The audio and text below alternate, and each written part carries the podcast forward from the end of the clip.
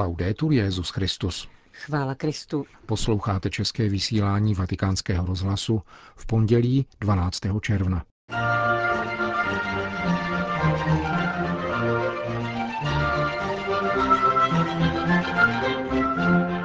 O útěše dnes kázal papež František při ranímši v kapli domu svaté Marty. V La Specie byla blahořečena italská mistička Itala Melo. Nepodsouvejme muslimům křesťanské postoje, říká biskup ze syrského Alepa Monsignor Antoine Odo v rozhovoru pro vatikánský rozhlas. Od mikrofonu přejí nerušený poslech Milan Glázer a Johana Bronková.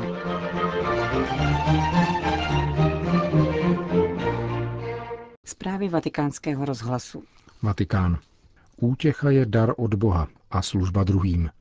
Nikdo nemůže autonomně těšit sám sebe, protože by skončil s hlížením se v zrcadle. Kázal papež František při raním v kapli domu svaté Marty.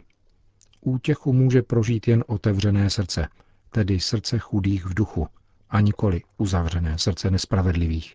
Petrův nástupce si vzal podnět z prvního liturgického čtení, kde svatý Pavel na několika řádcích používá celkem sedmkrát slovo útěcha. Soustředil se pak na charakteristické znaky útěchy, jak je popisuje apoštol národů. Zkušenost útěchy je duchovní prožitek, který ke své plnosti vždycky potřebuje druhého. Nikdo nemůže utěšit sebe sama. Nikdo. A kdo se o to snaží, skončí tím, že se zhlíží v zrcadle, líčí se a ukazuje. Utěšuje se věcmi, které mu nedovolují růst, dýchá narcistní vzduch sebevstažnosti. Taková útěcha je fiktivní a nedává růst. Není to útěcha, protože je zamčená a postrádá tento vztah k druhému. V evangeliu, pokračoval papež, se vyskytují takoví lidé, kteří jsou plně soběstační. Například boháč, který žil od hostiny k hostině a myslel si, že se mu dostává útěchy, a nebo onen farizej, který se modlí v chrámu a děkuje Bohu, že není jako druzí. Tento příklad je možná nejvýstižnější. Onen farizej se totiž zhlížel v zrcadle, prohlížel si svoji duši nalíčenou ideologiemi a děkoval pánu. Ježíš varuje před tímto životním postojem, kterým nelze dosáhnout plnosti, ale na nejvýš domýšlivosti a samolibosti. Aby byla útěcha pravá, musí být od druhého. Dostává se jako dar především od Boha. Pravá útěcha potom dozrává a obrací se k druhým. Útěcha je přechodný stav od obdrženého daru k darovanému daru. Pravá útěcha se vztahuje k druhému dvojím způsobem. Je darem a službou. Přijímám útěchu od pána jako dar, protože jsem v nouzi. Aby se mi dostalo útěchy, musím uznat, že jsem v nouzi. Jedině tak přijde pán. Utěší nás a pošle nás, abychom těšili druhé. Není snadné mít srdce otevřené daru a prokazovat službu. Teprve toto dvojí však umožňuje útěchu. K tomu je třeba mít otevřené, tedy šťastné či blažené srdce, jak to podává dnešní evangelium o blahoslavenstvích. Srdce se otevírá postojem chudoby, chudoby v duchu. Ti, kdo dovedou plakat, ti, kdo jsou tichého a mírného srdce a hladovějí po spravedlnosti a zasazují se o spravedlnost, Milosední, kteří jsou vůči druhým zhovývaví. Ti, kdo jsou čistého srdce, tvůrci pokoje a pro následování pro spravedlnost, pro lásku ke spravedlnosti. Ti mají srdce otevřené. Pán k ním přichází s darem útěchy a posílá je, aby těšili druhé.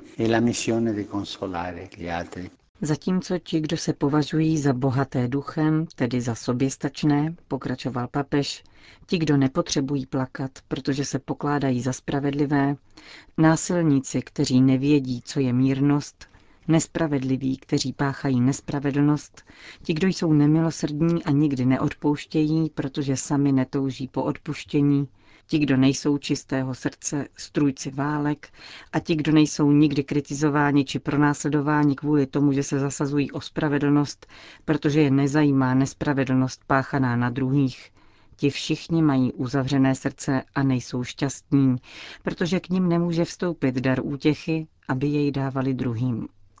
Jaké je naše srdce? ptal se v závěru papež František. Pán se nás neustále snaží těšit. Jenom je třeba, aby brána srdce byla alespoň trošičku pootevřena a on už pak dokáže vstoupit.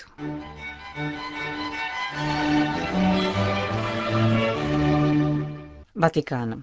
Papež František dnes dopoledne v domě svaté Marty zahájil již 20. zasedání Rady kardinálů, které pověřil přepracováním apoštolské konstituce Pastor Bonus o římské kurii z roku 1988. Skupina kardinálů z pěti světadílů a římské kurie, přejmenovaná na C9, se pravidelně schází pětkrát do roka. Dodejme, že papež František se jejího jednání účastní podle možností své agendy a že sekretářem skupiny je italský biskup Marcello Semeraro. Zasedání kardinálské devítky skončí ve středu 14. června.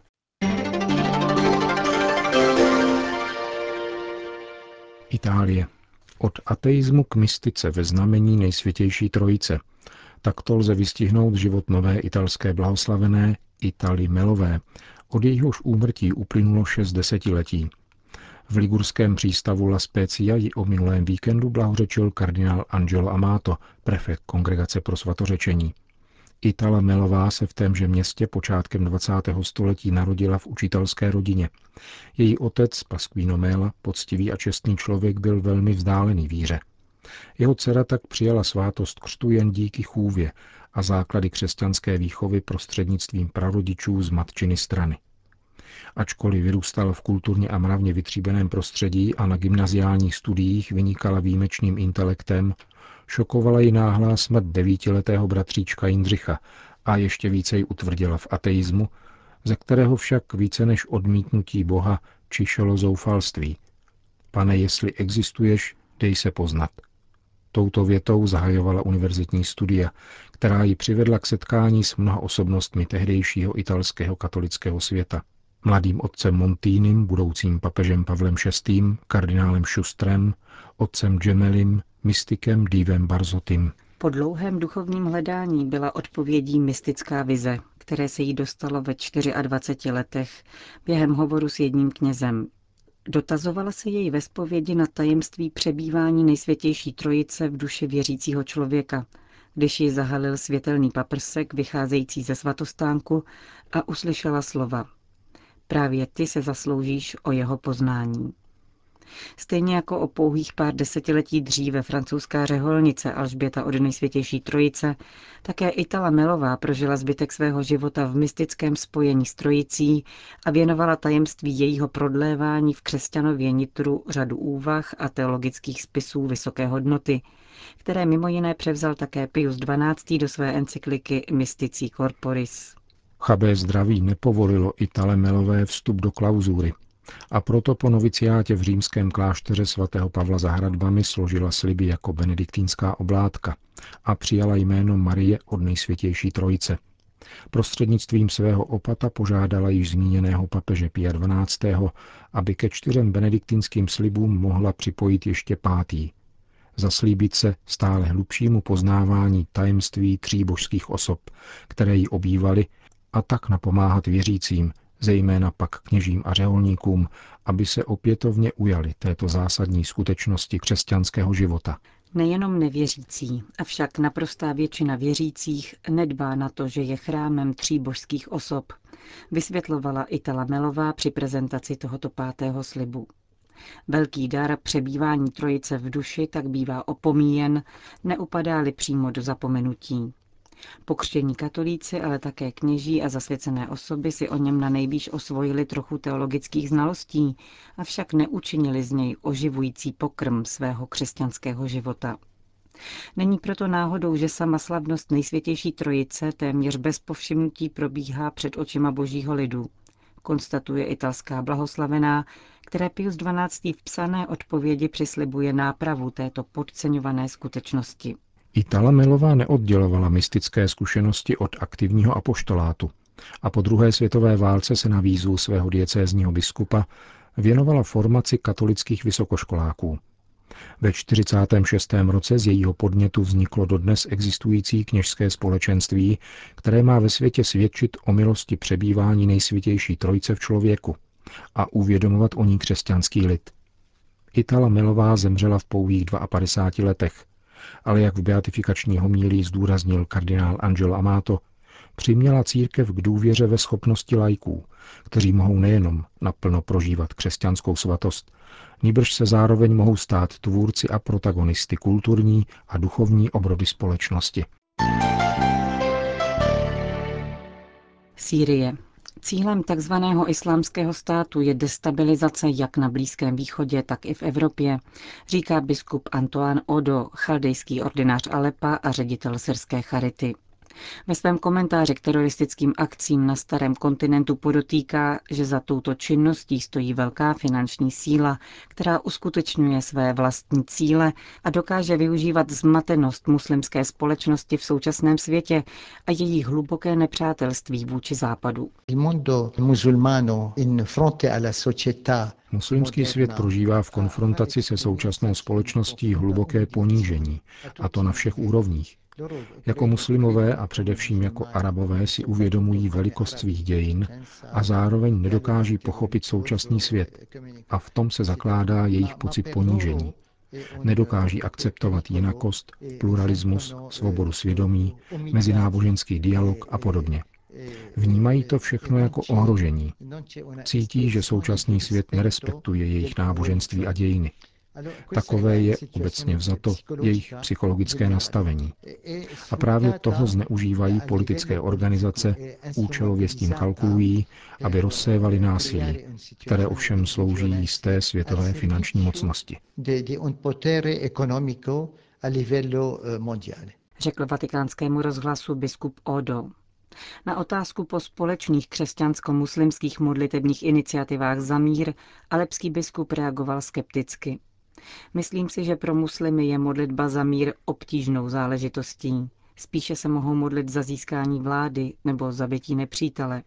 Nemůžeme jim podsouvat křesťanské postoje. Oni mají jinou psychiku. Nelze od nich vyžadovat něco, co nepatří k jejich víře a kultuře, řekl syrský chaldejský biskup Antoine Odo. Vatikán. Skutečnost, že se tak mnoho křesťanů neúčastní liturgie, je vážným pohoršením. Jsme povinováni obrátit se k ním s bratrským napomenutím, říká kardinál Robert Sarach, prefekt Kongregace pro bohoslužbu a svátosti. Zároveň je potřeba pečovat o to, aby se liturgie sloužila v našich komunitách řádně, aby byla setkáním s živou osobou Krista, a tedy kultem Boha, a nikoli bratrství, dodává. Kardinál Sarach o tom mluvil na mezinárodní konferenci o liturgii, která probíhala minulý týden na Katolické univerzitě v Miláně. Správnému postoji k Eucharistii se podle něj můžeme učit od dvou svědců naší současnosti, Jana Pavla II. a matky Terezy Skalkaty.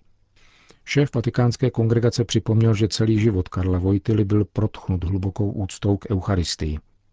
Dnes bych vás chtěl vyzvat, abyste si připomněli jen poslední léta jeho služby – jeho tělo bylo poznamenané nemocí, ale přesto nikdy před nejsvětější svátostí neseděl.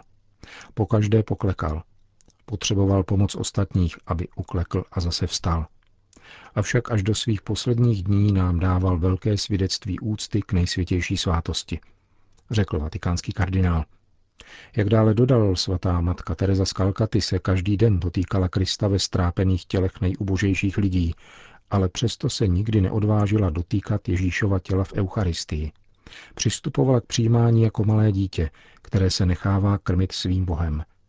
Říkávala dokonce, že ji rmoutí, když vidí, jak lidé berou hostý do ruky. Na okraj milánské konference se gvinejský kardinál vyjádřil také ke kritice, jaká se snesla na Benedikta XVI. v souvislosti s textem, kterým doprovodil jeho knihu Síla ticha. Jak řekl, arogance, neúcta a pohrdání vůči Benediktu XVI. jsou ďábelské. Pro církev je to smutný a zahanbující incident, dodal kardinál Sarach.